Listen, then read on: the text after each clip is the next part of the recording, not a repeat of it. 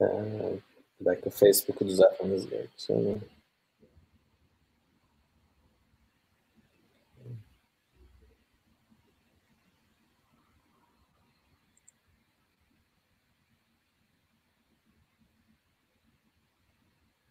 Merhaba herkese.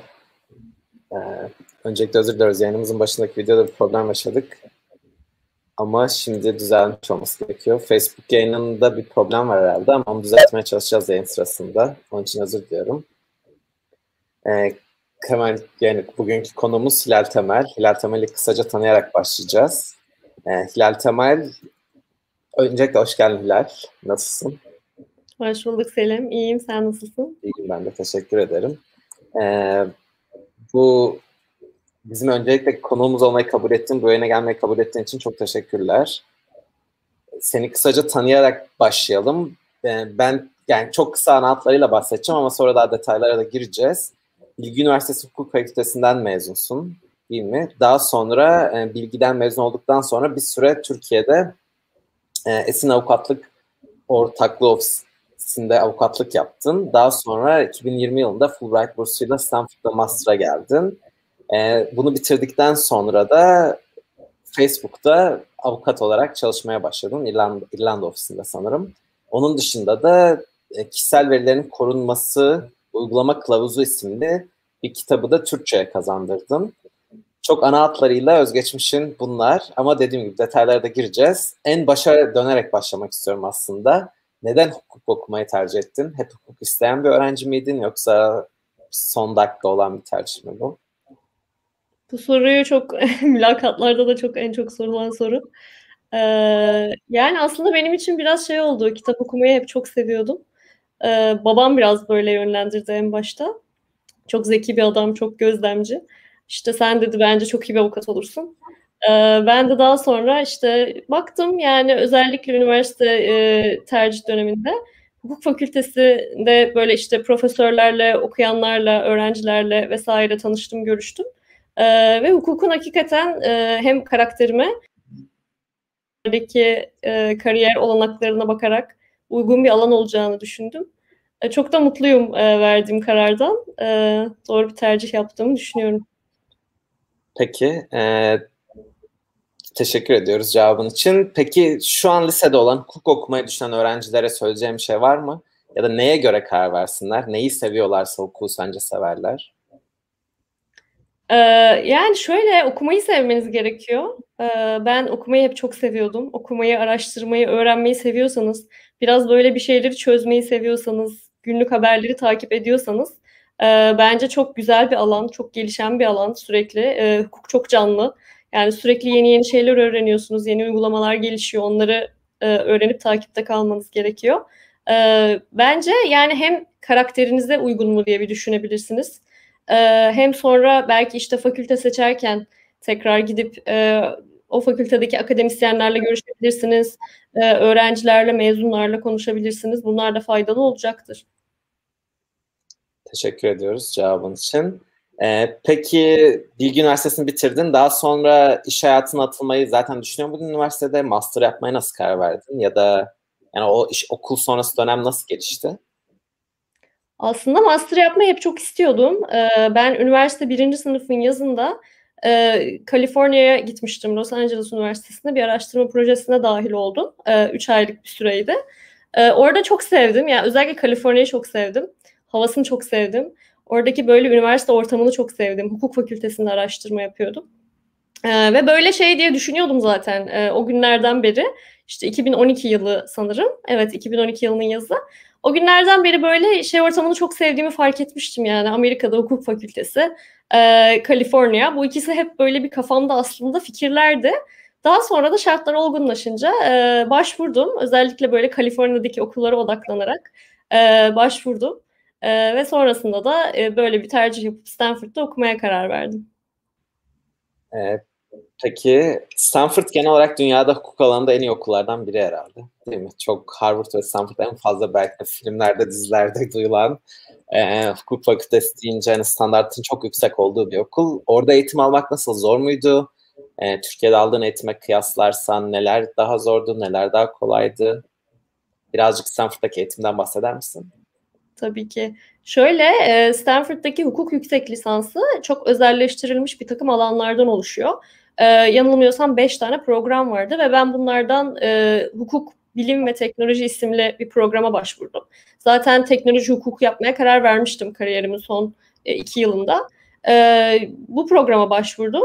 Karşılaştırmak gerekirse yani ben mesela 2012 yazında e, Los Angeles Üniversitesi'nde de gördüğüm şey şuydu. E, hukuk fakültesinde dersler çok tartışma şeklinde geçiyordu.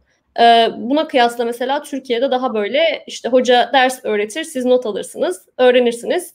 Hani belki sorunuz varsa onu sorarsınız ama çok da sormazsınız ve ders biter.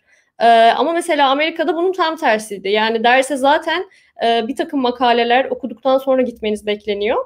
E, ve derste mesela hoca girip şey derdi. Ben bir tane şey dersine şaşırmıştım hatta. E, bir fikri mülkiyet dersi almıştım. Ee, ve hoca bir anda derse girdi. Ee, yani tutun ki oradaki insanlar mesela ikinci sınıf hukuk öğrencileri ve aslında fikri mülkiyetle hiçbir e, alakaları yok değil mi? Ben yani üniversitede ders almıştım. Hani bir takım işleri görmüştüm.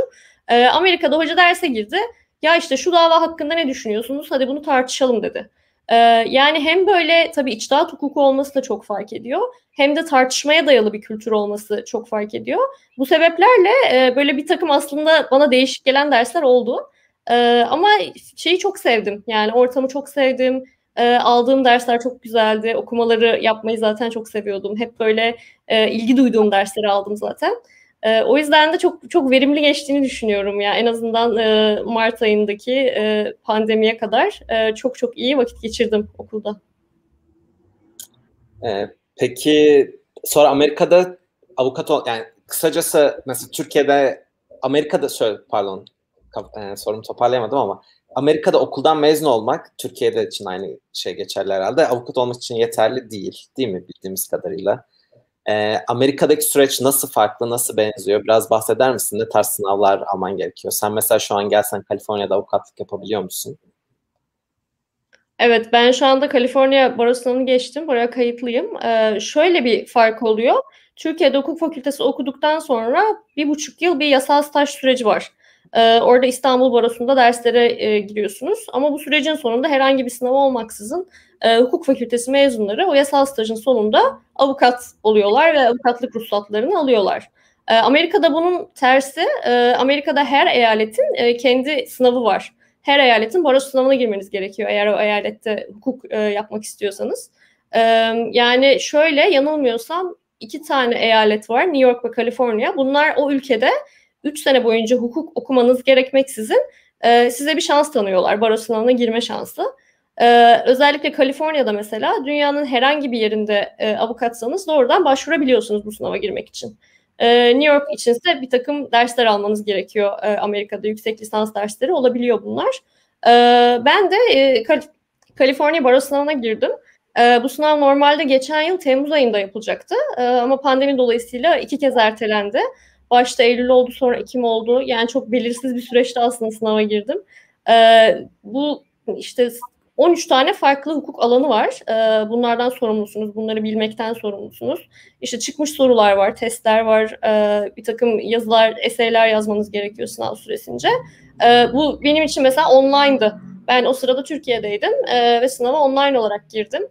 E, zordu yani çalışmanız gerekiyor. E, fakat yapılabiliyor. Yani e, ben şu an mesela Kaliforniya'da avukatlık yapabilir miyim? E, tabii yani eğer e, işte kendi mesela kendi praktisini kuranlar oluyor. E, bir büroda girip çalışmak ya da bir şirkette çalışmak bunların hepsi mümkün. E, sonuçta ben o eyalette şu anda e, avukat olarak kabul ediliyorum. E, yani şeyi öneririm. Yani bu güzel bir şey bence. Eğer Amerika'da bir yüksek lisans yapacaksanız hukuk yüksek lisansı e, yani uluslararası bir e, dereceyi kabul eden bir eyaletin sınavına girebilirsiniz. Peki kitap te, e, tercüme işi nasıl oldu? Ondan biraz bahseder misin? E, kitabın yani niye o kitabı tercih ettin ya da nasıl gelişti? Sence e, yani iyi yazılmış bir kitap mı alanında gibi bir soru soracağım ama çok garip olacak. Öyle olmasa herhalde üzerine çalışmazdım. Biraz da o te- tercümesini yaptığın kitaptan bahseder misin bize? Tabii ki. Bu arada kitabın ilk baskısı arkamda. E, yukarıda görüyorsunuz. Kişisel evet. bir Sen kameraya daha yakında gösterebilirsin. Tabii göstereyim. Hatta sen onu gösterirken ben de şunu söyleyeyim. Bugün e, yayın yayınlarda genelde anket yayınlıyoruz. Paylaşıyoruz izleyicilerle. İşte anket dolduranların geri bildirimlerini dikkate almaya çalışıyoruz. Bugün ne özel, e, Hilal'e özel olarak anketi dolduran 10 kişiye çekilişte Hilal'in çevirisini yaptığı kitabı da hediye edeceğiz. Adresinize postalayacağız Türkiye içindeyseniz. Ee, Türkiye içinde olan, bizi izleyen, anketi doldurmak isteyenler lütfen doldursunlar. Hilal'in kitabını hediye edeceğiz. Çok güzel. Ee, evet, kitabından, çevirisini yaptığın kitaptan biraz bahsedelim istiyorsun. Tabii ki. Ee, şöyle oldu, ben e, Stanford'da yüksek lisansa kabul edildim. Bu sırada belki şeye geri döneyim. E, İstin Avukatlık Ortaklığı'nda çalışıyordum o sırada e, ve yani ofisteki herkes çok destekledi beni. E, işte ortak avukatlardan tutun kendi çalışma arkadaşlarıma kadar herkes çok sevindi, çok tebrik etti, çok destekledi. Sonra e, şöyle gelişti aslında Lothar Determan e, Baker McKenzie'nin Palo Alto ofisinde ortak avukat olarak çalışıyor. Ee, ve benim e, benim e, işte Esin Avukatlık Ortaklığı'nda çalışırken orada birlikte çalıştığım avukatlar e, ve tabii İsmail Esin de zaten çok destekçiydi. E, işte ya Lothar'a bir yazalım bakalım e, acaba orada Hilal'e bir iş olanağı çıkar mı dedi. Acaba bir part time çalışabilir mi Palo Alto ofisinde e, diye biz o, bu şekilde Lothar'la konuşmaya başladık aslında. E, bugünün sonunda şuna evrildi. Lothar zaten bu kitabını uzun süredir e, Türkiye'de yayınlatmak istiyormuş. E, zaten kitabın yani birçok ülkede şu anda çevirisi var. Portekiz, Çin, İspanya, e, birçok ülke buna dahil yani birçok ülkede bu kitabın zaten çevirisi var. E, ben de e, esasında bu alanda çalışmaya başladığım zaman 2016 yılında kanun çıktığında e, biz bu kitabı e, ofise zaten almıştık ve ben sürekli yani bu kitap benim için şeydi. Ya bu kitabın tabii o zaman İngilizcesi, Türkçesi yoktu zaten. Benim için böyle kişisel verilerle aslında tanışmak gibiydi. Yani kitap böyle çok akademik ayrıntılara girmeksizin pratikte eğer kişisel verilerin korunmasıyla ilgili çalışan bir avukatsanız nelere dikkat etmeniz gerektiğini çok güzel anlatıyor. Lothar zaten bu alanda 25 yıldır e, çalışan bir avukat. E, çok başarılı, çok biliniyor. Yani ben mesela Palo Alto'da etkinliklere gittiğimde Lothar'ın etrafındaki o müvekkillerin heyecanını görüyordum. Yani Lothar'la böyle bir 5 dakika konuşabilmek için böyle sıraya giriyorlardı. E, yani çok alanında çok ünlü bir insan zaten. Ve bunu işte 25 yıllık deneyiminden damıttığı bir takım böyle hem önemli unsurları hem yani bakın bu kısımlara dikkat edin. Özellikle kitabın böyle en sonunda e, şey kısmı vardır. Mesela orada bir dizin var. O dizine bakarak e, istediğiniz konuya gidip o konuyla ilgili pratikte nelere dikkat etmeniz gerekiyor müvekkillere e, görüş verirken bunu görebiliyorsunuz. Ben zaten kitabın İngilizce dediğim gibi e, basınından çok faydalandım e, müvekkillerle çalışırken 2016-2019 yılları arasında. Daha sonra böyle bir fırsat çıktığında çok sevindim. Çünkü yani ben hem özellikle Türkiye'de bu alan çok önemli bir hale geldiği için Türkiye'deki okurların bu kitaptan gerçekten faydalanacağını düşünüyordum. E, İngilizce kaynaklar genellikle Türkiye'de çok ulaşılabilir olmuyor. Hem bence e, buna ilişkin yani dil önemli bir engel hem de tabii ki yani İngilizce olduğu için e, fiyatları çok yüksek oluyor kur farkından ötürü. E, o yüzden ben aslında böyle bir e, heyecanla bu işe sarıldım. Yani hem bu işi Türkiye'deki e, avukatlar, akademisyenler, bu alanla ilgilenen aslında yani e, bütün böyle online uygulamaları kullanan e, bütün kullanıcılar dahi aslında bu kitabı okuyabilir. E, gerçekten çok basit bir dilde yazılmış, e, çok pratiğe yönelik, e, hiç böyle akademik herhangi bir ayrıntıya girmeksizin bu alandaki e, önemli bütün e, unsurlar, nelere dikkat etmeniz gerekiyor avukatsanız e, gibi çok güzel e, görüşlerini aktardığı Lothar Determan'ın e, kitabı. Peki şimdi biraz e, hukuk eğitiminden dönüp bugünkü işine gelirsek, Facebook'ta çalışıyorsun. Facebook'ta aslında kişisel verilerin korunması, gizlilik gibi konularda belki de dünyada en çok e, eleştirilen veya haklı veya haksız eleştiriye maruz kalan şirketlerden bir tanesi. E, Facebook'ta çalışmak, öncelikle Facebook bu, bu konuyu da bu konuda da sorular, ufak sorular sormak istiyoruz ama ona başlamadan önce Facebook'ta çalışman nasıl oldu? Nasıl Facebook'ta çalışmaya karar verdin? Nasıl başvurdun? O başvuru sürecinden de biraz bahseder misin? Tabii ki. E, yani öncelikle mesela öğrenciyseniz, kariyerinizin başındaysanız e, bu iş başvuruları mevzusu e, bence insanı çok büyüten bir süreç oluyor. E, ben yurt dışında böyle işlere başvururken çok fazla insanla tanıştım. E, böyle LinkedIn üzerinden mesela yazıyordum alanına ilgi duyduğum insanlara ve çoğu da cevap veriyordu. Bu insanlarla oturup yarım saat özellikle pandemi döneminde işte Zoom üzerinden bir e, kahve içiyorduk diyelim ki. E, ve bana kendilerinden bahsediyorlardı. E, ve bu işte alanımdaki önemli insanlarla tanışabilme olanı e, bana biraz şeyi de gösterdi. Ya ben gerçekten mesela e, bundan işte 5-10 yıl sonra bu insanın yerinde oturmak istiyor muyum? E, ya da bu işi yapmak istiyor muyum? O yüzden şimdiden bunu aslında bu insanlarla tanışmaya başlarsanız ben bunun çok faydalı olduğunu düşünüyorum. E, o sırada zaten e, ben aslında şeye karar vermiştim. E, bu IAPP diye bir uluslararası gizlilik e, avukatları derneği var. Oranın üyesiyim. E, oradan bir CIPPE dediğimiz e, Avrupa Birliği'ndeki kişisel verilerin korunması mevzuatına ilişkin bir sınava girip sertifikasını aldım. E, ve bu alana zaten çok ilgi duyuyordum. Yani aslında mümkünse e, şeyde çalışmayı tercih ediyordum. Yani Amerika'da Avrupa Birliği mevzuatı üzerine çalışmayı tercih ediyordum. Ee, ve sonrasında da yani şöyle gelişti. Orada da bir takım danışmanlık şirketleriyle görüştüm. Ee, sonra e, mezun olurken e, şeyden aslında e, teklif aldım. E, bu EFF diye bir dernek var San Francisco'da Electronic Frontier Foundation. E, bu beni çok heyecanlandıran bir fırsat oldu. E, beş aylık bir stajdı. E, böyle San Francisco'da e, şey üzerine çalışıyorlar. E, çevrim içi insanların dijital hakları e, ve Facebook'un yaptığı her şeyi oldukça yargılıyorlar ve karşılar. E, bu da benim için çok farklı bir deneyim oldu. E, beş ay boyunca burada bir staj imkanı doğdu ve yani zaten e, şöyle oldu. Ben zaten ocağa kadar orada e, staj yapmayı çok istediğim için orayı kabul ettim. Bu sırada e, Facebook'a şöyle başvurdum. LinkedIn üzerinden yanılmıyorsam bir ilan gördüm. Data Protection Council ilanı. İşte e, 3-5 yıl bir deneyim arıyordu e, GDPR üzerine. E, üzerine bir de işte Avrupa Birliği'nde avukat olmanız gerek gibi bir şart vardı. E, ama ben o sırada yani tabii şey yapıyordum işte ya başvurayım bakalım belki ya Avrupa Birliği'nde avukat değildim. E, fakat yine de böyle bir başvurmak istedim. E, süreç Haziran gibi başladı. E, işte işe alım e, uzmanı bana ulaştı şirketin için. Ekibimin başındaki e, avukatla görüştüm. E, daha sonra bir görüşmem daha oldu ekipteki başka biriyle. Ee, sonra da dünyanın farklı yerlerindeki Facebook ofislerinden dört kişiyle görüştüm aynı günde. Ee, en sonda işte aslında hukuk departmanının başındaki kişiyle görüştüm. Yani bu yaklaşık bir üç buçuk dört ay sürdü. Ee, bu aslında bu süreç yani şu böyle anlatınca çok yorucu duyuluyor hakikaten ve her bir mülakata ayrı ayrı çalışıyordum. Ee, ama bu süreç bana şunu çok iyi öğretti. Ee, yani ben hakikaten bu şirkette çalışmak istiyorum. Görüştüğüm insanların her biri çok zeki, e, kendi alanlarında çok yetkin insanlar. E, yani bana sordukları sorular, cevaplarımı, dinleyiş şekilleri bunlardan çok etkilendim.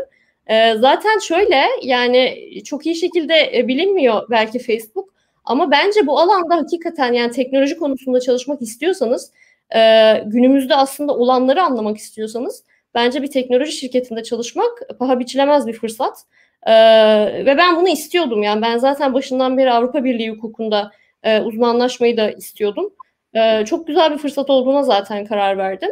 E, teklifi aldığımda hala şey e, San Francisco'daki e, Electronic Frontier Foundation Derneği'nde çalışıyordum. E, o sırada zaten vizemi beklemem gerekiyordu 3 ay. E, Ocak'ta da Dublin'e geldim e, ve burada çalışmaya başladım. Demin bu konuyu atladık. Bu konuda da aslında bir iki soru vardı yayından önce de gelmişti. Eğitime bir geri döneceğim. Fulbright bursundan biraz bahseder misin? Şartları neler? E, artıları, eksileri neler? Sonra yeniden e, Facebook'tan devam edeceğiz. Onu atlamışım. Tabii. Ee, şöyle, e, Fulbright bursu çok prestijli bir burs. Ee, Amerika ve Amerika'nın yani aslında bir takım ülkelerle e, yürürlüğe koyduğu bir anlaşma uyarınca e, yüksek lisans ve doktor öğrencileri e, işte bir, bir takım ülkelerde e, Amerika'da ya da işte Amerika gönderiyorsa diğer bir takım ülkelerde eğitim alıp daha sonra ülkelerine e, geri dönüyorlar. Burada aslında Fulbright'ın amacı biraz kültürel bir değişim e, olması öğrenciler arasında. Çok eskiye dayalı bir anlaşma yanılmıyorsam 1960'larda e, Fulbright isimli birinin böyle yürürlüğe koyduğu bir anlaşma. Çok prestijli. Yani şöyle oldu. Ben Amerika'da yüksek lisans bir sene hukuk için e, fakat çok masraflı. E, yani masraflarınız gerçekten hem e, eğitim ücretleri hem orada kalmak, oradaki harçlığınız vesaire bunlar çok yüksek rakamlara denk geliyor. bir de zaten kur farkından ötürü çok yüksek paralar ödemek durumunda kalıyorsunuz. Ben başından beri Fulbright bursuna başvurmayı düşünüyordum. sonra başvurdum. o sırada isimde çalışıyordum. Tabii 3 yılım da olmuştu. başvurdum. Daha sonra bir mülakat için Ankara'ya çağrıldım. Ankara'da kendi alanımdaki yani hukuk alanındaki üç tane akademisyenle mülakat mülakata girdim. Ee, orada benim alanımdan sorular sordular. Farklı alanlardan bir takım sorular sordular. Ee, bence Fulbright'a başvurmayı düşünüyorsanız ortala yan, yanılmıyorsam ortalamanızın 3'ün üzerinde olması gerekiyor. Ee, buna ek olarak yani şu e, neden bu eğitimi Amerika'da almanız gerektiğine ilişkin bir e, bir, bir durumu aslında kanıtlamanız gerekiyor. E, yani benim aslında oradaki tezimde işte Türkiye'de bu alan daha çok yeni e, ve ben Amerika'ya gidip bu alanı gerçekten öğrenmek istiyorum. E, hakikaten de öyle oldu. Bu arada yani ben bu alanda daha da yetkinleştiğimi düşünüyorum oradaki yüksek lisans eğitimimle. E, bunu güzel bir şekilde kanıtladığınızda ve oradaki işte üç kişilik jüriye e, neden Amerika'da bir eğitim almak istiyorsunuz? Neden hayatınızın bu döneminde almak istiyorsunuz? E, bunları güzel bir şekilde açıklamanız gerekiyor. Ha, mülakat İngilizce oluyor.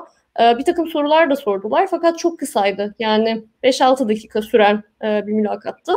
E, daha sonra İstanbul'a döndüm. Sonuçları bekledim e, yanılmıyorsam Ağustos e, ayında açıklandı. Yani siz okullara diyelim ki e, Eylül'e kadar başvurmanız gerekiyorsa işte Ağustos gibi öğreniyorsunuz. Daha sonra bir başvuru süreci var.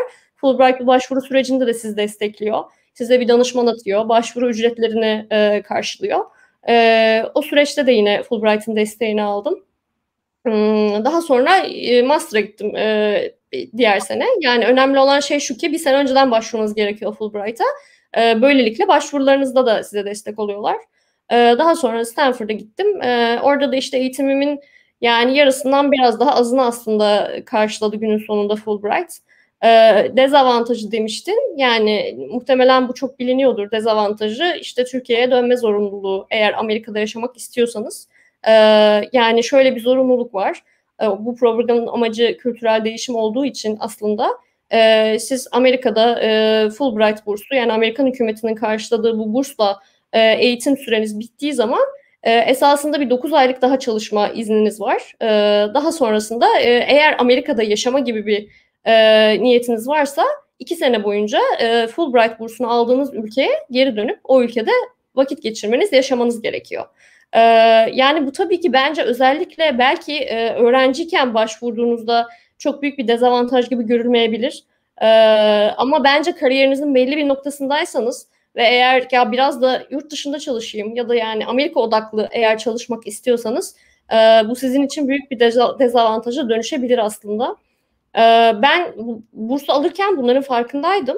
E, fakat başından beri ben çok böyle Avrupa Birliği hukuku e, üzerine etkinleşmek istediğim için esasında çok da kafaya takmamıştım.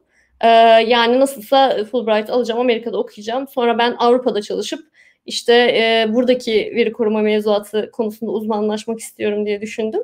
E, ama günün sonunda e, bu dezavantajı da akılda tutmak gerekiyor diye düşünüyorum. Şimdi yayında gelen sorulardan hızlıca soruların üzerinden hızlıca geçmek istiyorum. Ee, sonra yine yani kariyer Facebook'tan devam ederiz. Ee, birkaç tane yorum gelmiş. Alien Scientist'in kim olduğunu çok merak ediyorum. Orada bize yorum yazıyor. Bana bir şeylerden mail atarsa gerçekten çok memnun olurum. Gerçekten merak ediyorum. Seni özlemişler.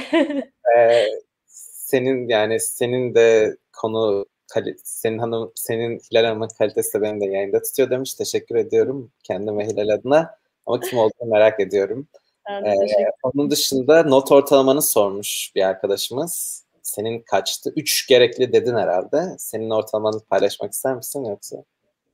E, paylaşayım. Ben Bilgi Üniversitesi'nde çift ana dal yapmıştım. E, iki dersimin toplam ortalaması 3.40 gibi bir şeydi ama aslında hukuk ortalamamla başvurdum. O da 3.5'un üzerindeydi e, demeliyim. Yani özellikle Fulbright için zaten 3'ün üzerinde tutmaya gayret gösterin. Bu bir gereklilik. Fakat genel olarak yurt dışında yüksek lisans için de özellikle bölümünüzle ilgili temel derslerde gerçekten yüksek notlar almış olmanız bekleniyor. Evet, teşekkür ediyorum. Bu arada demin yanlışlıkla seni göstermemişim sen cevap verirken. Özür dilerim arkadaşlardan. Beni izlemişler. E, şimdi başka Almanya'dan izleyenler varmış bize. Teşekkür ediyoruz. E, Fulbright geri dönme zorunluluğunu soran olmuş. Buna cevap verdin zaten. Anlattın iki yıl boyunca Türkiye'ye geri dönüp Türkiye'de bulunmak zorunda olduğundan bahsettin. Ee, başka bir soruda yüksek lisans yaptıktan sonra başka ülkede çalışmak yaygın bir şey mi diye sormuş arkadaşımız. Yoksa senin Facebook'ta kabul almanda Stanford'un etkisi ne kadar oldu diye sormuş. Yani şöyle e, yaygın diyebilir miyim bilmiyorum ama benim arkadaş çevremden bunu yapan oldukça fazla insan var. Yani kesinlikle e, olmayacak bir şey değil. E, isterseniz yapıyorsunuz. Yani az önce anlattığımda mesela işe başvuru süreçlerinde e, aslında ne kadar fazla insanla tanışırsanız, ne istediğinizden ne kadar eminseniz bunlar da sizin için çok önemli unsurlar oluyor. E, hukukta bir de aslında şöyle bir şey var bence. E, yani sayısal alanlardan farklı olarak mesela İngiliz diline olan yetkinliğiniz çok önemli. Bu sebeple de ben bir anda Türkiye'de çalışırken Facebook'a başvursaydım muhtemelen işte dil yetkinliğim konusunda bir takım sorular gündeme gelebilirdi. Acaba e, tam anlamıyla İngilizce e, hukuk e, yapabilecek kadar yetkin mi e, şeklinde bir takım belki şüpheler oluşabilirdi. Ama bence yüksek lisans e, yapmak size şunu kazandırıyor. Özellikle iyi bir okulda yaptıysanız yani şirketlere başvururken e, kanıtlamanız gerekmeyen unsur şu oluyor aslında. Ben hakikaten İngiliz diline hakimim, e, hukuk diline de hakimim. E, bu konuda yetkinliğim var. Yani aslında kanıtladığınız şey biraz bu oluyor. Ee, yani bana öyle geliyor ki evet Stanford gerçekten çok faydalı oldu. Yani neredeyse belki mülakatı dahi alınmayabilirdim diye düşünüyorum. Ee, o yüzden muhakkak özellikle yani belki hukuk dışı alanlarda bu kadar e, katı değildir. Ama eğer başka bir ülkede e, avukat olarak çalışmak istiyorsanız e, çok büyük ihtimalle bir yüksek lisans yapmanız gerekecektir. Demin aslında kısaca bahsettin ama eklemek istediğim bir şey var mı? E, yani bu bursu kazanmanda neler etkili oldu sizce demiş. Aslında dediğim gibi bahsettin. Evet yani evet iyi bir ofiste iş tecrübesi bence kesinlikle etkili oldu. Ee, mesela öğrenciyken başvuruyorsanız da bence etkili olacak unsur ya ben gerçekten bu alanda çalışmak istiyorum diye belli bir teziniz olması ve çok iyi bir argümanla bunu desteklemeniz. Ben bu alanda neden Amerika'da yetkinleşmek istiyorum sorusunu çok iyi bir şekilde yanıtlayabilmeniz gerekiyor. Ee, oradaki hocalara da işte akıcı bir şekilde cevap vermeniz gerekiyor. Ee, benim tahminim o ki yani ben e, Türkiye'de çok da o sıralarda en azından yaygın olmayan bir alanda çalışıyordum. Bu konuda uzmanlaşmak istiyordum. Ee, dediğiniz gibi iyi bir ofiste iş tecrübem vardı ee, ve iyi bir şekilde bunu sunabildim. Ee, ama siz de tabii ki başka destekleyici etkenlerle e, aynı şekilde neden Amerika'da eğitim almanız gerektiğini e, sunabildiğiniz takdirde bence bursu e, alabiliyorsunuz. Bursla alakalı yine başka bir soru var. Azerbaycan, Bakü'den bizi izleyen bir arkadaşımız. Ee, Azerbaycan'dan, Azerbaycan ve Almanya oldu bugün. Bizim için güzel bir şey bu. Çok güzel. Ee, yani ülke ayrımı var mı demiş. Azerbaycan'daki biri de bu bursu alabilir mi diye sormuş. Şimdi az önce bahsettiğim gibi bu bursu almanız için e, Amerika ve söz konusu ülke arasında ikili bir anlaşma olmuş olması gerekiyor. Yani bunu Google'dan araştırabilirsiniz. Azerbaycan üzerinde açıkçası e, bilmiyorum. E, dediğim gibi evet yine benzer bir soru gelmiş. E, bazı ülkeler yararlanıyor çok muhtemel. E, çünkü dediğim gibi ikili bir uluslararası anlaşma olması gerekiyor. Bu uluslararası anlaşmayla da e, kültürel değişim yapmak için Amerikan hükümetinin e, o ülkedeki seçilmiş söz konusu öğrencilere burs vermeyi kabul etmesi gerekiyor. Yani bu demek oluyor ki siz e, yani Google'dan aslında şuna da bakabilirsiniz. Sizin ülkenizde bir Fulbright komisyonu var mı? Eğer ülkenizde bir Fulbright komisyonu varsa Demek ki Amerika ve ülkeniz arasında e, bu konuda ikili bir anlaşma da vardır.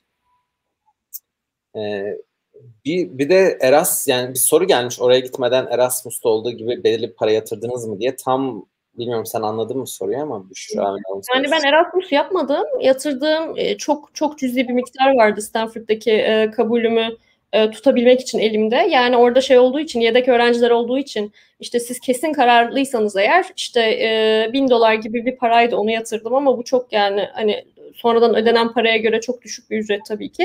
E, Erasmus yapmadığım için bilemiyorum. Ee, başka bir soruda yani bursu vesaire işin maddi yönünü bir kenara bırakırsak bile yani o parayı bulsa bile öğrenciler Stanford'a girmek çok kolay değil. Bunu soruyor herhalde Atakan. Lisans zamanı akademik çalışmaların oldu mu? Yani neler artı olur sence?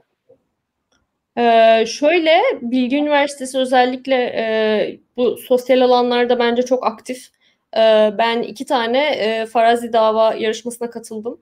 E, biri Wismut Court'tu, biri Jessup Mut Court'tu. Biri uluslararası hukuk, biri uluslararası ticaret hukuku alanında e, uluslararası çapta bilinen yarışmalar. Ee, ve yani bunları da yazdım tabii ki ve önemli olan şey biraz da esasında fakültedeki hocalarınızın sizin hakkınızda vereceği referans mektupları. Yani siz fakültede ne kadar etkiliyseniz, etkinseniz, e, işte sosyal bir öğrenciyseniz, e, derslerde aktifseniz vesaire yani bunların hepsi önemli. Tabii ki bir makaleniz olması da çok faydalı olacaktır özellikle doktoraya başvuruyorsanız. E, bence bunlar önemli. Yani biraz şeyi düşünebilirsiniz burada yani esasında ben tabii ki çalıştıktan sonra yüksek lisansa başvurduğum için benim için e, temel unsur biraz çalışma hayatım ve iş tecrübemdi. E, fakat üniversitedeki hocalarımdan da referans mektupları alırken zaten e, yani onlara da e, şeyi söylemiştim hocam yani bunları bunları yaptım bunlardan bahseder misiniz işte CV'm budur diye. E, sağ olsunlar çok güzel mektuplar yazdılar ki ben de girebildim diye düşünüyorum. Teşekkür ediyoruz. Şimdi bir iki de ya bu konuyla ilgili bir iki soru daha var. Onları yapıp dediğim gibi biraz Facebook'ta kariyerine daha derinlemesine konuşmak istiyoruz. En son yine sorular alırız. Bu arada anketi tekrar hatırlatmak istiyorum arkadaşlara. Bugün anketimiz dolduranlara, dolduranlardan 10 kişiye Hilal Hanım'ın çevirdiği, Hilal'in çevirdiği, Hilal Hanım garip geldi özür dilerim Hilal'e biraz verici. Hilal'in Hilal'in çevirdiği kitabın e, yani Türkçe'ye çevirdiği kitabı 10 e, çekilişte kazanan 10 kişiye yollayacağız. Biz kargolayacağız. Kişisel verilerin korunması uygulama kılavuzu. E, bu, bunu da bir kere daha hatırlatmak istiyorum. Dediğim gibi sorulardan hızla devam edersek İngilizceyi nasıl hallettiğini sormuş bir arkadaşımız. Ee, ee, yani ben tabii esas... İngilizce aldın zaten herhalde değil mi sen bilmiyorsun? Evet. Yani ben biraz bu konuda herhalde şanslıydım diye düşünüyorum. Ee, Evet, e, yani ben Robert Lisesi'nden mezunum. E, daha sonra bilgide özellikle mesela az önce bahsettiğim e, farazi dava yarışmaları hukuk İngilizcemi geliştirmemde çok etkili oldu. Yani burada neredeyse gerçek bir davadaymışçasına e, dilekçeler yazmanız bekleniyor. E, ve işte bir jüri heyeti karşısında tezinizi İngilizce olarak savunmanız bekleniyor. Yani bence üniversitenizde, hukuk fakültenizde e, bu tarz etkinliklere kesinlikle katılın, özenle çalışın. E, İngilizcenizi bu açıdan geliştirmeye çalışın. E, TOEFL'ınızın evet çok yüksek olması bekleniyor. Yanılmıyorsam dediğiniz gibi 105 üzeri bir e, puan gerekiyor. E, bunları diyebilirim. Bir de ben yani Esin Avukatlık Ortaklığı'nda aslında birçok müvekkilimiz yabancıydı. O yüzden ben İngilizce olarak da çok fazla e, orada görüş e, verme şansım oldu. O yüzden bu şekillerde geliştirdim. Evet bir arkadaşım ben kısaca anketi istediğiniz zaman doldurabilirsiniz arkadaşlar bu arada yayının sonuna kadar hatta yayından sonraki 5-10 dakika içinde de acelesi yok sadece hatırlatmak istedik. Ee, bir arkadaş sosyoloji okuyormuş ee, bildiği kadarıyla paralegal olarak çalışabiliyorlar demiş bu doğru mu? Paralegal için belli bir eğitim şartı var mı? Önce paralegal'ın ne olduğunu istiyorsan kısaca özetle bilmeyen arkadaşlar olabilir daha lisede olan veya buna ilgi duyan, hukuka ilgi duyan?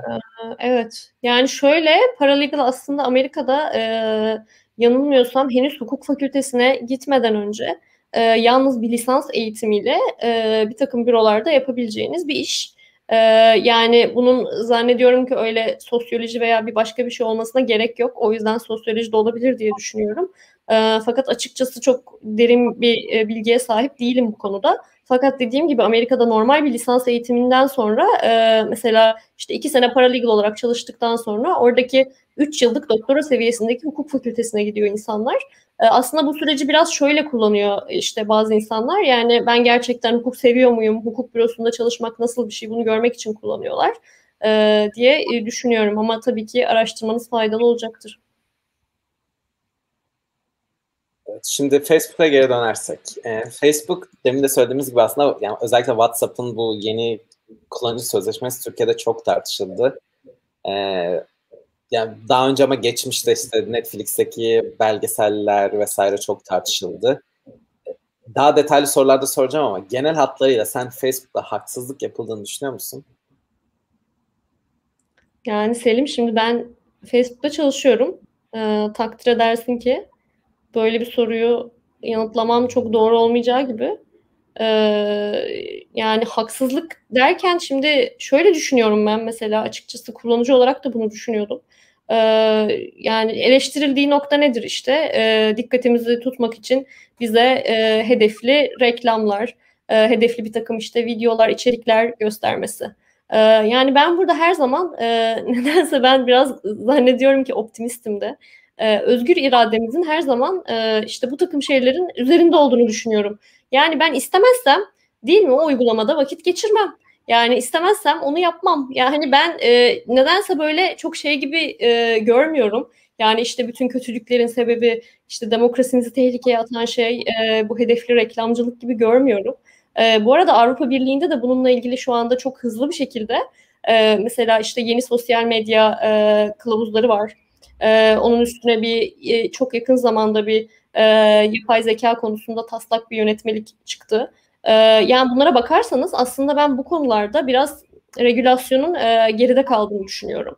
E, ve regülasyonla birlikte de bunlar aslında yoluna girecek.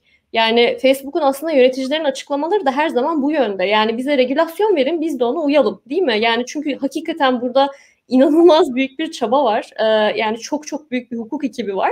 Ee, ve regülasyonlara uygun davranmaya çalışılıyor. Ee, ama dediğim gibi yani şimdi mesela yapay zeka konusunda e, açıkçası bir regülasyon bugüne kadar e, Amerika'nın belli başlı böyle küçük şehirlerinde bir takım regülasyonlar olduğunu ben araştırmalarımdan biliyorum ama onun haricinde böyle büyük çaplı bir düzenleme yok. Ee, ve dediğim gibi yani bir regülasyon olursa buna tabii ki uygulayacaktır. Ve şu an Avrupa Birliği'nde de bu konuda çalışmalar yapılıyor. Yani demin aslında şey dedin, e, hukukun geri kaldığını düşünüyorum dedin. Sence sadece hukuk mu? Bence genel sosyal bilimler aslında bu alanda epey geri kalmadı mı? Yani teknoloji çok hızlı ilerledi. Diyelim sosyoloji, psikoloji, çocuk eğitimi, ba- bağımlılık çalışmaları, hukuk hepsi geri kalmadı mı sence yoksa? Ben, bana sanki genel olarak tüm sosyal bilimler bu alanda geriden takip ediyor gibi geliyor ama. Yani aslında mesela yapay zeka ve etik, yapay zeka ve ayrımcılık vesaire konularında e, yazılmış ve yazılmakta olan e, çok güzel kaynaklar var. Bunları öneririm size okumanızı. En son Invisible Woman diye mesela bir kitap okudum. Orada e, yani aslında yapay zekanın kadınlara nasıl e, olumsuz bir şekilde ayrımcılık uyguladığına ilişkin bir takım araştırmalar e, yer alıyordu. E, yani öyle düşünüyorum ki evet dediğin gibi alanlar geri kalıyor fakat bence her şeyin aslında temelini özellikle avukat olarak ben bakış açısıyla hukukun oluşturması gerektiğini düşünüyorum. Yani ben mesela bir yerde bir sorun görüyorsam aslında ya diyorum ki bu acaba kim bunu regüle ediyor?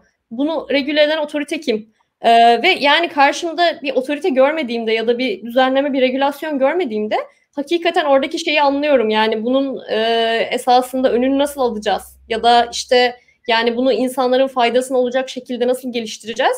Ee, burada bir takım eksiklikler e, olabildiğini düşünüyorum. Ama sana da katılıyorum. Ee, ama hukuk tarafının ben geride kalmasının e, daha da önemli olduğu kanısındayım. Ee, peki yani bir, bir soru gelmiş bir arkadaşımızdan onu alalım sonra bu konuya devam edelim. Sorulara öncelik vermeye çalışıyoruz her zaman. E, dünya çapında yardım kuruluşlarında çalışmak istiyormuş. Siz, sence hukuk ideal alan mı yoksa başka bölümünde çift andal yapmak mantıklı mı demiş. Yardım kuruluşlarını biraz belki açabilirsek daha yardımcı olabilirim. Tamam. Ee, arkadaşımız o zaman sorusunu netleştirsin hala izliyorsa. Tamam geri dönebiliriz. Ee, şimdi peki Türkiye'de özellikle bu sosyal medyanın ne, ne derece regüle edilmesi gerektiği, devletin ne kadar dahil olması gerektiği çok tartışılan bir konu. Aslında sadece Türkiye'de değil, özellikle Amerika'da da çok tartışıldı. Trump'ın mesela hesaplarının Twitter tarafından kapatılması bazılarınca çok hani ciddi eleştirildi, bazıları çok destekledi. Bu konularda senin bakış açın nasıl? Yani sence e, nerede düşünce özgürlüğü başlıyor, nerede devletler daha bu konuda güvenlik politikaları yani güvenlikle kişisel özgürlük arasındaki denge sence nasıl doğru bir şekilde sağlanabilir? Bu e, bu çok zor bir soru. E, bu sorunun cevabını inanın ben Amerika'ya gittiğimde alacağımı düşündüm. Fakat daha da fazla sorularla karşılaştım orada. E, Stanford'da e, bir e, hocadan ders aldım. Google'ın eski e, baş avukatıydı kendisi. Bunu bu konuları tartışıyorduk. Yani buna biz content moderation diyoruz. İnternette içerik düzenlemesi. Ee, ben mesela yani işte nerede bitiyor, nerede başlıyor? Ee, yani buna kim karar veriyor? Bu çok eleştiriliyor. Buna karar verenler kim? Büyük teknoloji şirketleri. Acaba onların mı karar vermesi gerekiyor? Onlar karar vermezse kim karar verecek? Böyle bir otorite yok. En son bununla ilgili çok güzel MIT Technology Review'da bir yazı okudum. Ee, yine Stanford'daki bir profesörün kaleme aldığı bir yazı hatta. Şöyle bir şey öneriyor. Ee, dünyadaki en demokratik 10 tane devlet bir araya gelsin. Ee, bunların e, temsilci seçsinler e, bir kurul oluştursunlar e, ve bu kurul karar versin. Yani bu içeriği hakikaten indirelim mi, kaldıralım mı? E, şimdi bu çok çok ideal bir şey değil mi? Ama işte buraya gidene kadar acaba e, yani o içeriğe o zaman biz hiçbir şey yapamıyorsak orada tutacağız mı? Ee, mesela Facebook'ta şu anda çok e, yoğun bir şekilde e, bu Oversight Board denen bir e, şey kuruldu ve onun çalışmaları sürüyor. E, bu board önce yalnız şeye bakıyordu. Yani şöyle oluyor, Facebook e, içeride bir karar alıyor. Evet bunu indirelim diyor. Mesela Trump'ın kararı yanılmıyorsam bu ay çıkacak. E, Trump'ı e, mesela indirdi, e, Trump'ın içeriklerini kaldırdı. E, şimdi Oversight Board e, bir takım işte akademisyenlerden ve avukatlardan oluşuyor. E, ve bu insanlar bir araya gelip yani bir rapor yayınlıyorlar e, ve diyorlar ki evet yani bu içeriği kaldırmanız doğruydu. Ya da diyorlar ki hayır doğru değildi. Mesela yakın zamanda şöyle oldu. Fransa'da e, koronavirüs hakkında e, bir yanlış e, bir bilgi dolaşıyor. E, ve Facebook'un içindeki Content Moderation ekibi yani içerik düzenleyici ekip e, bu içeriğin kaldırılması gerektiğine karar veriyor. Yani insanlara yanlış bilgi vermeyelim diyor. E, fakat Oversight Board'a gitti bu. Yani e, bir içerideki mekanizmayla ve e, Oversight Board dedi ki e, yani e, hayır bunu kaldırmayın. İnsanlar kendileri karar verebilirler. Ee, yani şimdi buradaki dengeler o kadar aslında hassas ki ve o kadar çözülmemiş sorular var ki ortada. Ee, ben mesela Facebook'un modelinin çok yenilikçi ve e, gerçekten çok e, uygulanabilir, e, güzel bir örnek olduğunu düşünüyorum diğer sosyal medya siteleri açısından da.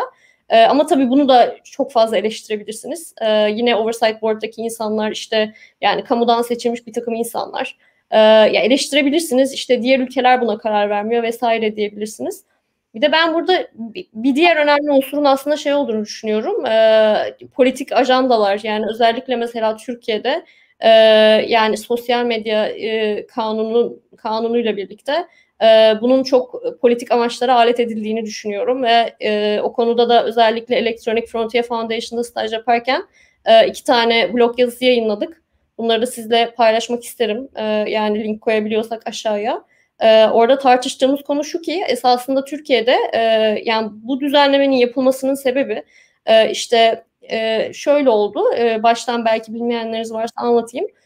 Geçtiğimiz yıl Temmuz ayında işte sosyal medya şirketlerinin günlük erişim sayısı e, 1 milyonun üzerinde ise bu kişilerin bu sosyal medya şirketlerinin Türkiye'de bir temsilci ataması gerekecek dendi. E, ve esasında baktığınız zaman o kanun içeriğine e, çok mesela kısa sürede içerik kaldırma kuralları getiriyor. Yani siz mesela Facebook olarak, Twitter olarak, işte e, YouTube olarak orada bir temsilci atadığınız zaman esasında şunu göze alıyorsunuz. E, Türk hükümeti, e, işte genelde bunlar neler oluyor? Google'ın şeffaflık raporlarından görebiliyoruz bunların kimler olduğunu. İşte polisler, e, BTK, e, yani özellikle devlet kurumlarından size gelen bir takım e, içerik kaldırma taleplerine mesela iki gün gibi kısa bir sürede geri dönmeniz gerekiyor. Ve eğer kaldırmazsanız para cezaları gündeme geliyor. Ee, yani şimdi mesela bu kanunu okuduğunuz zaman e, bu kanun açıkçası e, yani demokrasiyle hukuk devletiyle e, bağdaşmadığını düşünüyorum ben. E, yani burada dikkat etmemiz gereken şey işte içerik düzenlemesinde özellikle acaba e, arkasında nasıl ajandalar var? E, hükümetlerin e, ne gibi e, çıkarları ya da ne gibi ihtiyaçları e, bu kanunları e, yön veriyor. E, ben bu konuda da mesela e, bilinçli bir şekilde e, bir düşünce sistemi geliştirmemiz gerektiğini düşünüyorum. Peki ben de mesela sana sordum e, Facebook'a haksızlık yapıldığını düşünüyor musun dedim ama ben mesela genel olarak kişisel olarak teknoloji firmalarına çok ağır eleştirilirken bu alanda diğer firmaların çok rahat bir şekilde rahat bırakıldığını düşünüyorum. Mesela yani Türkiye'de kargo geldiğinde evinize sanırım TC kimlik numaranızı veriyorsunuz. Ee, yani o bil, bu bana mesela çok garip geliyor. Orada o kadar kişisel bir bilginin eve gelen kargo görevlisine verilmesi, formda bir yere yazılması, sonra o formlar nasıl saklanıyor, nasıl konuluyor, bunun hiç takip edilmemesi mesela bana çok garip geliyor kişisel olarak. Ya da işte hastaneye gittiğinizde e, hastayla alakalı bir bilgi almak istediğinizde çok kolay telefon açtığınızda bu bilgi veriliyor. E, ya da yani belki yasada var ama uygulamada çok ciddi problemler var. Genel olarak ya, haksızlık kısmını şu şu bakış açısıyla söylüyorum ben. Bence bir Facebook, Google bu konuda çok kötü bir iş yaparsa zaten çok ciddi bir şekilde cezalandırılacaklar. Yani motivasyon olarak doğru şey yapma bence motivasyonları var bir noktada. Çünkü eğer hakları yani insanların gözündeki imaj yanlış yöne doğru giderse çok ciddi bir iş kayıpları olacak. Ama demin de dediğimiz gibi mesela devletlerde, diğer sektörlerde e, daha bu yok. Bu tartışılmıyor bile. Mesela gerçekten işte hastaneye gittiğinizde hangi bilgilerinize ulaşması gerekiyor doktorun? Bununla alakalı çok yani bir tartışma yok. Devletle paylaştığınız bilgiler ya devletin kendi kurumları arasındaki bilgi paylaşımı hiç tartışılmıyor bile. Yani burada katılıyor musun bana yoksa çok fazla e, bilgisayar mühendisi kafasıyla baktığımı mı düşünüyorsun? Yok ben sana katılıyorum. Ben önceki sorumuz aslında Facebook'ta haksızlık yapılıyor mu gibi algıladım. Ee, Facebook'a haksızlık yapılıyor mu? Ee, şöyle dediğin konularda çok haklısın. Bir sürü eksiklik var. Ve mesela işte hastanede çok kolay bilgi alabilmek. Biz bir hastanede e, kanuna, kişisel verilerin korunması kanunu uyum projesi yürüttüğümüzde aslında tespit ettiğimiz e, en önemli eksiklerden biri buydu. Yani hastane bankosunda oturan e, kişilerin bu konuda çok ciddi bir şekilde eğitilmesi. E, ve hatta daha sonra kişisel verilerin korunması kurulu şöyle bir e, e, kılavuz yürürlüğe koydu ve dedi ki ya hastanelerde, bankalarda e, sıralarda insanların arası açık olmalı ve arada eğer siz hassas bir bilgi istiyorsanız buna mesela insanların esasında cep telefon numaraları, e, TC kimlik numaraları da dahil bunların kesinlikle e, sıradaki diğer insanlar tarafından duyulmamasını sağlamalısınız gibi bir e, kılavuz yayınladı ki bence çok önemliydi. E, yani dediğin gibi bu takım e, böyle şeylerin hiç kolay olmaması lazım. Yani ben arayıp işte ya benim işte babam hastaydı onun verisini verin mesela. Yani ben kimim? E, benim babam acaba mutlu olacak mı bundan gibi bir sürü e, soru var orada. E, dediğim konuda da şöyle bence bu firmalar çok göz önünde e, ve ben açıkçası buraya geldiğimden beri şeyi de hissediyorum. Ben yani özellikle ya Türkiye hükümetiyle veya diğer bir hükümetle veri paylaşmaktansa e, yani dünyanın birçok yerindeki çok farklı otoriteyle e, mücadele eden, bunların yasalarına uyum sağlamaya çalışan e, büyük teknoloji şirketleriyle çalışmayı, e, verilerimi paylaşmayı e, tercih edebilirim. Yani senin de dediğin gibi esasında bazen de e, haksızlığa doğru kayıyor. Çünkü bu şirketler hakikaten iyi bir iş yapmaya çalışıyorlar kanunlara uyma konusunda. Ee, ama diğer yandan da esasında şöyle oluyor tabii ki. Yani küçük şirketler için de aslında bu şirketlere kesilen para cezaları örnek teşkil ediyor. Yani ben de bu uygulamaları yaparsam demek ki başıma bunlar gelecek diye önlemler almaya başlıyorlar. Ee, mesela yakın zamanda şeyi gördük bu scraping, e, Türkçesi acaba kazıma diye mi geçiyor? Yani e, kamuya açık bir takım e, web sitelerinden e, veri toplanıyor otom otomatikleştirilmiş bir şekilde. E, ve bu verileri daha sonra işte e, dark web dediğimiz işte yer altında bir takım web sitelerinde satılıyor ya da bunlar kamuya açık şekilde paylaşılıyor. Ee, mesela aynı hafta e, bu durum hem Facebook'un hem Clubhouse'un hem LinkedIn'in başına geldi. Ama manşetlere bakın sadece Facebook'un adı geçiyor. Ee, yani şöyle düşünüyorum ben ve otoriteler de bize bu konularda e, sorularla geldiler. Yani öyle düşünüyorum ki sen çok haklısın. Yani genellikle işte çok büyük ve çok göz önündeki şirketlerin önüne gidiliyor. E, ve belki de işte kamuoyunda oluşmuş bir e, güvensizlik de olduğu için bence bu oluyor. E, ama bu yani işte gidelim de biraz da küçüklerin peşine düşelim e, değil de belki aslında şeye de yarıyor. Yani küçükler de bakıp ya evet biz de böyle davranmalıyız diye düşünüyorlarsa bu iyi bir şey diye düşünüyorum bir yandan da. Yani benim bakış açım açıkçası küçük büyük şirketten öte sektör olarak da mesela sağlık sektöründe ben buna hiç dikkat edilmediğini düşünüyorum. Demin dedim finans, bankacılık sektöründe genel olarak devletlerde Türkiye'de, Amerika'da buna dahil e, devletin kendi çalışanlarına, vatandaşı hakkında çok çok fazla veri verdiğini düşünüyorum. Hani bunla, bu konularda demin de dedim. Mesela Amerika'da işte DMV'ye gidiyorsunuz ki ehliyet kontrol eden biri mesela bir sürü bilginize ulaşabiliyor. İşte Türkiye'de nüfus müdürlüğüne gidiyorsunuz bir sürü bilginize ulaşabiliyor oradaki çalışan kişi. Ee, yani başka bir sürü sektörde yani büyük küçük e, oyunculardan çok diğer bir sürü sektörde bu kadar böyle bir eleştiri böyle bir tartışma bile yok şu aşamada. Bu beni biraz, biraz iş modelleriyle ilgili değil mi bu? Yani ben orada bir sağlık hizmeti aldığım için o verimi veriyorum. Artı ya da yani art, daha fazla veri de veriyor olabilirim fakat sağlık hizmeti alıyorum. İşte DMV'ye gidince araç alıyorsun, ehliyet alıyorsun. Yani orada hep böyle bir sanki amaç var ama ya Google ve Facebook'un iş modelleri biraz aslında veri temelli iş modeli olduğu için sanki daha fazla e, belki orada ilgi çekiyor olabilir. Yani bana şey geliyor çok e, diğer arkadaşların sorularından da zaman almak isterim ama atıyorum mesela Facebook'ta Google'da size bir hizmet veriyor. İşte Google e, sizin lokasyonunuzu takip ettiği için o günkü sabah hava durumunu size yollayabiliyor. Yani Google'dan örnek vereyim. Sen Facebook'ta çalıştığın için şey olmasın.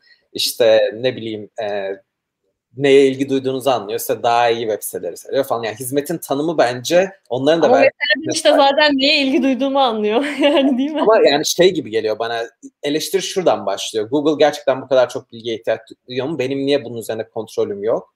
Ama sağlıkta da mesela doktora gittiğinde gerçekten doktor senin bütün senin ve yedi sülalenin bilgisine erişebilmeli mi? Ya da oradaki bir çalışan doktor da değil. Ee, dediğim gibi aslında çok belirli bir eğitim olmayan, belirli bir sınavdan geçmeyen bu konuda e, belirli bir geç yani bu aldığı bilgiyi kötüye kullanıyor mu? Bunun hiç denetim yapılmayan bir rezervasyon görevlisinin bütün o bilgiye sahip olması gerçekten o hizmeti almak için gerekli mi değil mi? Bence hiç tartışılmıyor. Yani benim derdim teknoloji şirketlerinin tartışılması değil. Bence diğer sektörlerin bu konuda hiç tartışılmaması. Ee, bir gün bence mutlaka tartışılmaya başlanacak. Çok büyük bir yerde bir şey patlayacak. Hiç işte bir veriler ortaya dökülecek. Ondan sonra bence tartışma başlayacak. Ama bence burada da mesela geri kalınıyor diye düşünüyorum ben. Evet haklısın. Evet, teşekkür ederim. Ee, şimdi e, sorulardan devam edelim yine. Epey soru yani sorular geldi bir noktada. Ee, pardon bunu cevaplamıştık. Veri hukuku açısından GDPR'a uyumlu hale gel getirilmesi konusunda gelişmeler hakkında ne düşünüyorsunuz demiş. Ee, Başak bu arada arkadaşım. Kendisini çok severim. Ee, bu çok önemli ve güzel bir soru. Ee, şöyle zaten kanun esasında bizim kanun 2016 yılında Avrupa Birliği direktifinden e, alındı 1995 e, tarihli. E, ama e, kişisel verilerin korunması kurumu kurulduğundan beri de e, bu kanunu biz işte Avrupa Birliği e, de geçerli olan e, GDPR dediğimiz genel veri koruma yönetmeliği e, aslında standartlarına çıkaracağız dendi. Yani getirilen bir takım işte kılavuzlarla, yönetmeliklerle vesaire. E, şu an bu konuda bence e, kurum yani çok hızlı bir şekilde e, çok fazla yönetmelik çıkardı, çok fazla kılavuz çıkardı. Ee, ve şöyle oldu ya hakikaten şu an mesela işte bir veri ihlali yaşandığında 72 saatte bunu kuruma bildirmelisiniz gibi e, GDPR'dan e, bir takım standartlar alındı. Yani zaten esasında kanunun temeli de çok benzer olduğu için yani işte kişisel veri koruma ilkeleri e, gitgide bence oraya yaklaşırız umarım diye düşünüyorum. Fakat tabii ki çok yeni. Yani Türkiye'de bu alan çok yeni. Ben buraya geldiğimde de özellikle şeyi fark ettim. Ee, yani burada burada gerçekten çok farklı tartışmalar var. Yani her bir işte maddenin virgülünün e, kelimesi tartışılıyor ve işte bu özellikle mesela mahkemelerde ve e, yani Avrupa Birliği'nin çeşitli ülkeler ülkelerindeki mahkemelerde e, ve veri koruma otoriteleri önünde tartışılarak e, hızlı bir şekilde gelişen bir alan. Ya yani Türkiye'de umarım buna e, ayak uyduracaktır diye düşünüyorum. Ee, bir devam yorum gelmiş Başak'tan yine özellikle uluslararası olarak nitelendirilen şirketlerin Türk veri koruma hukuk açısından yaşadıkları sıkıntılar göz önünde bulundurulduğunda demiş ilk sorusuna istinaden. Evet yani bunu aslında mesela sıkıntı gibi görmek yerine biz şirketlere uyum projesi için gittiğimizde hep şunu söylerdik. Ee, ya bu sizin için aslında bir avantaj. Yani siz ürününüzü müşterilere pazarlarken ya da hizmet verirken örneğin ya bir hastaneyseniz mesela senin örneğinden gidelim. Hastaneyseniz işte bir gizlilik politikası yayınladığınızda e, web sitenizde bakın biz sizin kişisel verilerinizi özenle işliyoruz. Sadece gerektiği kadar işliyoruz. İşte hastanedeki bütün çalışanlarımız bu konuda e, gerekli eğitimleri aldılar. E, gibi bir takım aslında e, yani müşteriye ve hastalara veya kullanıcılara yönelik açıklamalar da yaptığımızda ben e, veri koruma uyumunun tamamen rekabetçi bir avantaja dönüştürülebileceğini düşünüyorum. Bu arada yine Lothar Determan'ın kitabına da burada atıf yapmak isterim. Ee, özellikle burada mesela tartışılan çok önemli konulardan biri de bu. Yani bunu bir sıkıntı veya engel yerine görmek yerine e, ben bunu nasıl e, işletmeme iyi bir şekilde e, uydurabilirim ve bu kanuna uyum sağlayabilirim diye düşünebilirsiniz. Teşekkürler. Ee, devam edelim sorulardan. Yüksek lisans yapma sebebiniz neydi demiş arkadaşımız. Lawyer One isim, kullanıcı isimli arkadaşımız. Avrupa çünkü Avrupa Birliği hukuku istiyorum demiştin. Ki güzel bir soru. Bence Avrupa'yı düşünmedim. Bence de şöyle yani esasında e, biraz şöyle gelişti. Ben Avrupa Birliği'nde e, mevzuatın çok daha ileride olduğunu ve uygulamanın daha ileride olduğunu fakat Amerika'da bu konudaki tartışmaların daha ileride olduğunu düşünüyorum. Yani az önce dedin ya biraz sosyal bilimler geride mi kaldı? Mesela Amerika o konuda her zaman e, bence birkaç adım Avrupa'dan önde. Çok fazla tartışılıyor, çok fazla konuşuluyor. E, şöyle oldu benim. Yani ben esasında yani işte 2012 yazında Kaliforniya'da bir staj yaptığım dönemden beri Amerika'da yüksek lisans yapmak istiyordum. Ee, ve böyle Amerika'daki o şey ortamını da çok sevmiştim. Yani işte birkaç tane derse girmiştim. Böyle tartışmalı bir şekilde geçiyordu. Ee, işte böyle Amerikalı hukuk öğrencileriyle aynı derslere giriliyordu vesaire. Ee, açıkçası Avrupa Birliği'nde ben e, yüksek lisans yapmayı hiç düşünmedim. Yani Amerika'da bir sene kalıp o böyle e, o böyle Amerikan tartışmacı e, böyle sınıflardaki o tartışma kültüründe biraz böyle e, ders görmeyi e, işte bir takım yazılar e, yazmayı vesaire oradaki hocalarla tanışmayı e, onu çok önemsedim. O yüzden yani çok da güzel aslında doğru bir karar verdiğimi düşünüyorum. Peki konudan bağımsız bir şey sormak istiyormuş yine aynı arkadaşımız. Demin LinkedIn'de insanlara ulaştığından bahsetmiştin. İnsanlar dönüyor mu, cevap veriyor mu, yardımcı oluyor mu? Yani buna sen cevap verdikten sonra aslında bu soru bize farklı farklı alanlarda çok gelen bir soru. Ee, yani hukuk alanında cevap ver. Eğer farklı bir şey olursa yani diğer konuklardan duyduğumuz cevaplardan ben de birkaç bir şey eklemek isterim. Tamam. Şimdi bence bu çok önemli bir aslında soru. Teşekkür ederim bu soru için. Ee, şöyle oldu yani pandemi döneminde ben e, LinkedIn'den çok fazla böyle işte dediğim gibi az önce hem benim alanımda e, böyle yüksek seviyelerdeki e, insanlara hem Avrupa'da hem Amerika'da bu insanlara LinkedIn'den yazdım. Şimdi öncelikle e, şöyle yani bence şu ikisi arasında çok büyük bir fark var. Yani ben sizin yanınızda çalışmak istiyorum. Acaba büromuzda yer var mı gibi mesela bir dil yerine siz şunu dediğiniz zaman ya ben sizin işte hakikaten kariyerinize çok ilgi duydum.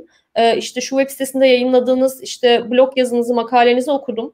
Ee, benim şu, şu konularda çalıştığım alanlarda da çok ilgili. Sizinle bir yarım saat tanışmak, görüşmek isterim e, internet üzerinden dediğinizde. Ben yani bu şekilde bir şey yazdığımda hiçbir zaman cevap almadığım olmadı. Ee, zaten böyle konularda olumsuz bir cevap almıyorsunuz. Yani ya cevap almıyorsunuz ya da işte bir takım insanlar çıkıyor ve tamam diyor. Yani açıkçası istatistik e, şey yapmak gerekirse işte 10 kişiye yazmışımdır bu şekilde. 10 kişiden işte 3-4'üyle tanışmışımdır ama bu bence çok iyi bir geri dönüş oranı. Yani sizinle tanışabilir miyim diyorsunuz. O insanın vaktini istiyorsunuz. Ee, şöyle de oldu mesela ve yani Hong Kong'dan, işte Washington'dan, e, Brüksel'den ben o sırada bir takım böyle avukatlar ve akademisyenlerle görüştüm. Hatta Washington'da bir profesör bana böyle telefonda bir buçuk saat ayırdı. Yani bunları bunlara yapabilirsin, buralara başvur dedi. Hala da iletişimdeyiz kendisiyle. Bu bir yandan şey için de çok önemli. Yani dünyanın her yerinde bir mentorunuz olması, işte sizi koruyan, kollayan ve sizi tanıyan bir insan olması e, bence çok önemli ve çok güzel bir şey. Ee, ve dediğim gibi yani denemekten bence hiçbir zarar gelmiyor. Bu insanlar size dönüp zaten hayır diyecek insanlar değil hiçbiri. İşte çok meşgullerse, vakitleri yoksa belki o sırada cevap vermeyebilirler. Ee, ama dediğim gibi bence kesinlikle değer, e, denemeye değer diye düşünüyorum. Ee, ben bu yolla e, birçok insanla tanıştım dünyanın birçok farklı yerinden. E, ve hepsi de bana şey konusunda yardımcı oldu. Yani ben o dönemde mesela iş ararken ben mesela şey konusunda e, çok bilinçlenmek istiyordum. Yani ben bir yerde iş teklifi kabul ederken o şirketle ilgili nelere dikkat etmeliyim. Ee, ve özellikle Brüksel'de Mastercard'ın e, giz, baş gizlilik e, avukatıyla tanışmıştım ve o bana böyle çok yani benim için çok faydalı olan şeyler söyledi. Keza Hong Kong'daki yine gizlilik avukatı öyle. E, bu konuda bence mesela bu insanlara ulaşırken dediğim gibi yani bir hikayeniz olması önemli. Ben sizinle niçin tanışmak istiyorum? Ben bu alanda çalışmak istiyorum diyordum ben mesela. Yani Avrupa Birliği'nde kişisel verilerin korunması alanında çalışmak istiyorum. Ee, sizinle bir yarım saat kahve içebilir miyim? Ee, şöyle de oldu oldu. İşte makalesini okumuştum. Makalenizi okudum. Ee, bu konulara ben de kafa yoruyorum. Tanışabilir miyiz? Ee, bir tane mesela o dönemde bir profesörle Twitter üzerinden tanıştım. Ee, böyle işte genç avukatlara yardımcı olmak çok önemli gibi bir şey yazmıştı. Ben de ya tanışabilir miyiz dedim. Ee, ve mesela günün sonunda o insan e, şey çıktı meğer Amerika'daki ve aslında dünyadaki ilk e, gizlilik avukatıymış. Çünkü Amerika'daki e, sağlık verilerinin gizliliği konusunda e, çok çok e, böyle 1980'lerde çalışmaya başlamış o dönemde. E, ve az önce bahsettiğim IAPP e, yani gizlilik e, profesyonelleri birliğinde ona ya sen işte dünyadaki ilk gizlilik avukatıymışsın diye e, böyle bir röportaj yapmışlar onunla. Ondan bahsetmişti mesela. E, yani bence kesinlikle şey yapmayın yani bu insan da bana vaktini ayırır mı? Yani dediğim gibi e, çok yüksek e, pozisyonlardaki insanlar bile aslında özellikle şöyle bir bilinçleri varsa e, ya ben bu insanla tanışayım konuşayım sonuçta bu insan benim network'üme dahil olacak ve ben de şu anda mesela o insanlara yardım edebilirim aslında. Ee, yani e, o yüzden böyle biraz özellikle karşılıklı bir şey gibi görüyorlarsa network'i bu insanların ben size hayır diyeceğini düşünmüyorum. Peki sence bu insanlara LinkedIn'de veya benzer platformlarda ulaşırken uslup nasıl olmalı? Yani benim gözlemlediğim bazı kişiler gerçekten soru sormayı veya da yardım istemeyi çok bilmiyorlar. Hmm. Ee, yani ulaşırken nelere dikkat etmeli arkadaşlar? Yani şöyle tabii ki saygılı bir üslubunuz olması çok önemli. Ee, işte yani ben işte İngilizce atarken yani işte dear derdim. İşte o kişinin ismini kullanırdım mesela. Daha sonra işte yani şu şu konuda konuşabilir miyiz? Bir de birine mesela soru soracaksanız böyle şeyi öneririm. Ya çok böyle bir şey istiyormuş gibi değil de ya ben de mesela aynı yollardan geçmeye çalışıyorum. Acaba biraz vaktiniz varsa konuşabilir miyiz diyebilirsiniz. Ee, yani böyle biraz daha esasında belki böyle agresif bir şekilde soru sorup cevap almaya odaklanmak yerine yani sizinle bir işte profesyonel ilişki kurabilir miyiz? İşte tanışabilir miyiz? Yarım saat bir kahve içebilir miyiz demeniz e, bence çok önemli. Yani Selim'in dediği gibi böyle bunun şey oldu. Benim böyle dikkatimi kötü bir şekilde çeken bir üslupla ben e, karşılaşmadım. Yani kendim de zaten e, çok dikkat ediyordum açıkçası böyle mesajlar yazarken. Evet, görüntü kaliten bir düştü. Sesin yani anlaşıldı ama biraz ses kaliten düştü. Şu an görüntü kaliten düşük. Lal, neden bilmiyorum. Öyle mi? Acaba internet mi sorun oldu? Ama sonuna geliyoruz zaten. Aslında süremizi doldurduk. Neyse ki sonunda oldu. Ee, teşekkürler cevabın için. Ben de kesinlikle katılıyorum. Bence bir de yani çok net ve düzgün yazılmalı bence. Hani sizden yardım istiyorum deyip yani bence 2-3 kere eğer ne istediğinizi anlamak için karşınızdaki size 2-3 kere cevap atması gerekiyorsa arada bence baştan çok yoruyorsunuz o kişiyi zaten. Ee, yardım etme isteğini de düşürüyorsunuz diye düşünüyorum. Şimdi son sınıf öğrencisiymiş bugün çok soru soran arkadaşımız. Ee, hiç kimseye faydası olmadıysa inşallah ona faydası olmuştur bugünkü yayının ama sorularından olduğunu düşünüyorum ben. Ee, istediği alana karar veremiyormuş. Son soru olarak onun sorusunu cevaplayalım. Normal mi sence? Hukuk fakültesinde ben okuduğunu varsaydım ama doğru mu acaba? Yani doğru çünkü hem kullanıcı adı lawyer biri olması hem sorduğu evet. soruların detayları öyle gibi duruyor. Evet. Şimdi bu tabii ki çok normal. Yani zaten uzmanlaşmak istediğiniz alana muhtemelen bir işte 3-4 yıl çalıştıktan sonra ancak yönelebilirsiniz diye düşünüyorum. Burada önemli olan şey belki mesleğe başladığınızda yani ben o açıdan çok şanslıydım bence. Esin avukatlık gibi bir yerde çalışmaya başladığım için. Ee, yani bir takım alanlarda çalışıp belki görüp her şeyi. Özellikle geçenlerde bir podcast dinlemiştim. Mesela 30 yaşınıza kadar hiçbir şeye hayır demeyin kariyer anlamında. Yani işte şu derneğe de girin, şu insanla da tanışın. Yani aslında 30 yaşınıza kadar bir böyle acaba hangi alanda uzmanlaşacağım diye düşünmek bence çok çok normal. Yani son sınıfta zaten buna karar verememiş olmak zaten e, hani inanılmaz e, olası bir şey. E, ben de zaten karar vermemiştim. Yani ben Esin'de çalışmaya başladım. E, böyle önceki yaz stajlarımdan biraz işte ya birleşme devralma, banka finans gibi böyle bir takım şeyler görmüştüm.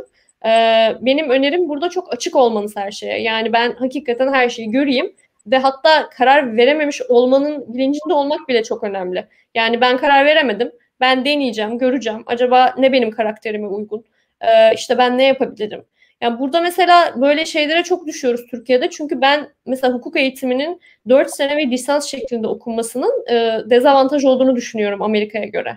Yani Amerika'da lisans eğitiminden sonra e, böyle birkaç yıl iş tecrübesinden sonra insanlar hukuk okumaya karar veriyorlar.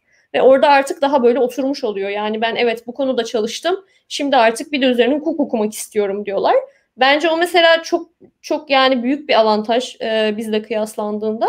Ee, ama dediğim gibi yani zaten birkaç sene çalışmadan e, çok muhtemel ki ne istediğinize karar veremeyeceksiniz.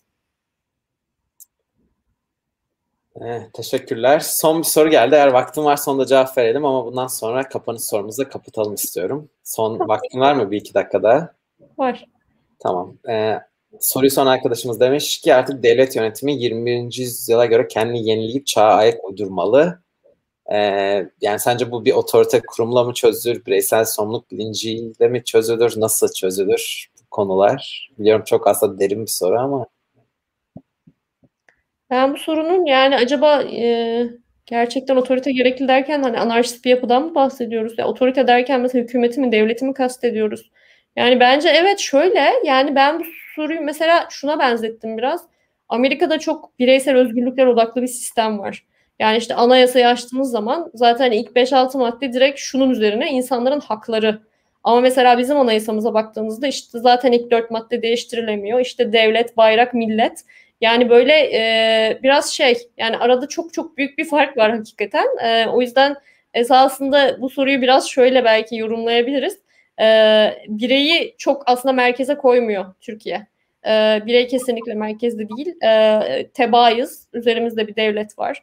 Yani ben bunu biraz esasında böyle tarihsel bir şey olarak yorumluyorum. İşte Amerika'daki böyle özgürlükçü bireysel hareket e, çarpı işte Türkiye'deki ya devletiz, tek milletiz, kurulduk, işte özgürüz vesaire gibi bir tarihsellikten geldiğimiz için bence böyle bir farklılık var.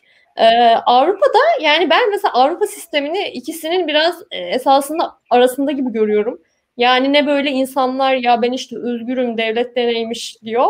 E, ne de böyle yani e, ya işte e, işte hadi devlet işte tabii ki hiçbir şey söylenmez bizim son dönemlerde iktidarın şeyi gibi yani eleştirilir mi devlet falan. Hani öyle bir tavır da yok. Yani devletin de size karşı sorumlu olması gerek.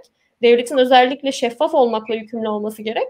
Sizin de vatandaşlar olarak bir takım tabii ki sorumluluklarınız olması gerek. Yani bu bence tarihsel olarak böyle ola gelmiş bir e, toplum sözleşmesi diyelim. Son sorumuz gene bizi şu an izleyen dünyanın her yerinde ki bugün herhalde Azerbaycan, Almanya, Amerika ve Türkiye olmak üzere en az dört ülke saydık. İzleyen lise üniversite çağındaki öğrencilere, gençlere tavsiyelerin neler, ne yapmalılar sence? Özellikle hukuk, hukuk okuyan veya okumak isteyen, hukuk alanında kariyer yapmak isteyen gençlere tavsiyelerin neler? Şöyle bence e, yani genç yaştan bilinçli bir şekilde bir network'ünüzü oluşturmanız gerekiyor. Yani bu çalıştığınız alandan bağımsız olarak. Yani dünyanın bir yerinde sizinle benzer işleri yapan biri varsa mesela bu kişiyle oturup işte internet üzerinden tanışabilirsiniz. Zaten pandemi bence artık bu açıdan sınırları kaldırdı. Ee, yani benim işte Amerika'daki bir avukatla şu anda tanışmam için önümde bir aslında okyanus yok. Yani ben ona yazıyorum e, ve onunla internet üzerinden buluşuyoruz. Zaten kendisi de esasında biriyle buluşamıyor yani lokal çevresinde. E, network çok önemli dediğim gibi. Burada belki şundan da bahsedebilirim. Ben yeni bir dernekte çalışmaya başladım. Women in Security and Privacy isimli. Ee, burada şöyle bir e, programımız var. Ee, kadın bu alanda çalışan privacy ve security yani bunu geniş yorumlayabiliriz. Siber güvenlik olabilir, information security olabilir, işte veri koruması hukuku olabilir. Bu alanlarda çalışan e, kadınları, e, sitemizden başvuru yapan kadınları birbirleriyle eşleştirip e, birbirleriyle tanıştırıyoruz. E, bu böyle peer-to-peer mentoring dediğimiz e, bir program. Linki de belki daha sonra aşağıya koyarız. Yani aslında önerim network'ünüzü küçük yaşta oluşturmaya başlayın. E, ve yani birazcık şeye bakın yani benim karakterime uygun mu bu yaptığım iş diye bakın. Özellikle Facebook'ta mesela e, şu söylem çok hoşuma gitti. Güçlü yanlarınızı keşfedip e, bu yanlarınız üzerine eğilip acaba bu işte ben güçlü yanlarımı kullanabiliyor muyum diye düşünüp e, işinize olabildiğince odaklı bir şekilde çalışmanız e, bu şekilde mümkün olabiliyor. O yüzden böyle hem bireysel farkındalık, bu benim karakterime uygun mu, ben bu işi severek yapıyor muyum? Bunlara önem vermenizi öneriyorum. Ee, endüstri mühendisi okuyan bir arkadaşımız demiş ki çok keyifliydi. Ee, yani çok olmamasına rağmen ben de bir bilgisayar mühendisi olarak katılıyorum ona. Bence de çok keyifliydi. Benim adıma da çok öğretici bir yayındı. Çok teşekkür ediyoruz Hilal geldiğin için. İnşallah sen de İnşallah sen de keyif almışsındır. Tabii ki. Ee, dediğin yayın sırasında birkaç linkten bahsettin. En son dernekle alakalı olan arada e, birkaç okuma önerin vardı. Onları da tabii ki bize iletirsin. Biz de aşağı ekleriz. Açıklamaya tamam. veya yorum olarak ekleriz. Tamam. Ee, izleyen bütün arkadaşlara da teşekkürler. E, şimdi birkaç yeni soru soran arkadaş oldu. Onları en baştan izlemelerini öneririm. Bunlar yani sordukları soruların bir kısmı zaten başlarda cevaplandı. Eğer hala cevaplanmadığını düşündüğünüz sorular varsa yorumlara eklerseniz e, bir şekilde belki Hilal'le ileride bir tane daha yayın yaparız. Orada da cevaplamamış diğer sorularımız. Ben de şey yapabilirim tabii ki. Seve seve e, yorumlara cevap verebilirim. Bana LinkedIn'den ulaşabilirsiniz her zaman. E, Tamam süper. O zaman teşekkür ediyoruz. Tekrar geldiğin için. İyi günler, iyi pazarlar. Görüşmek üzere.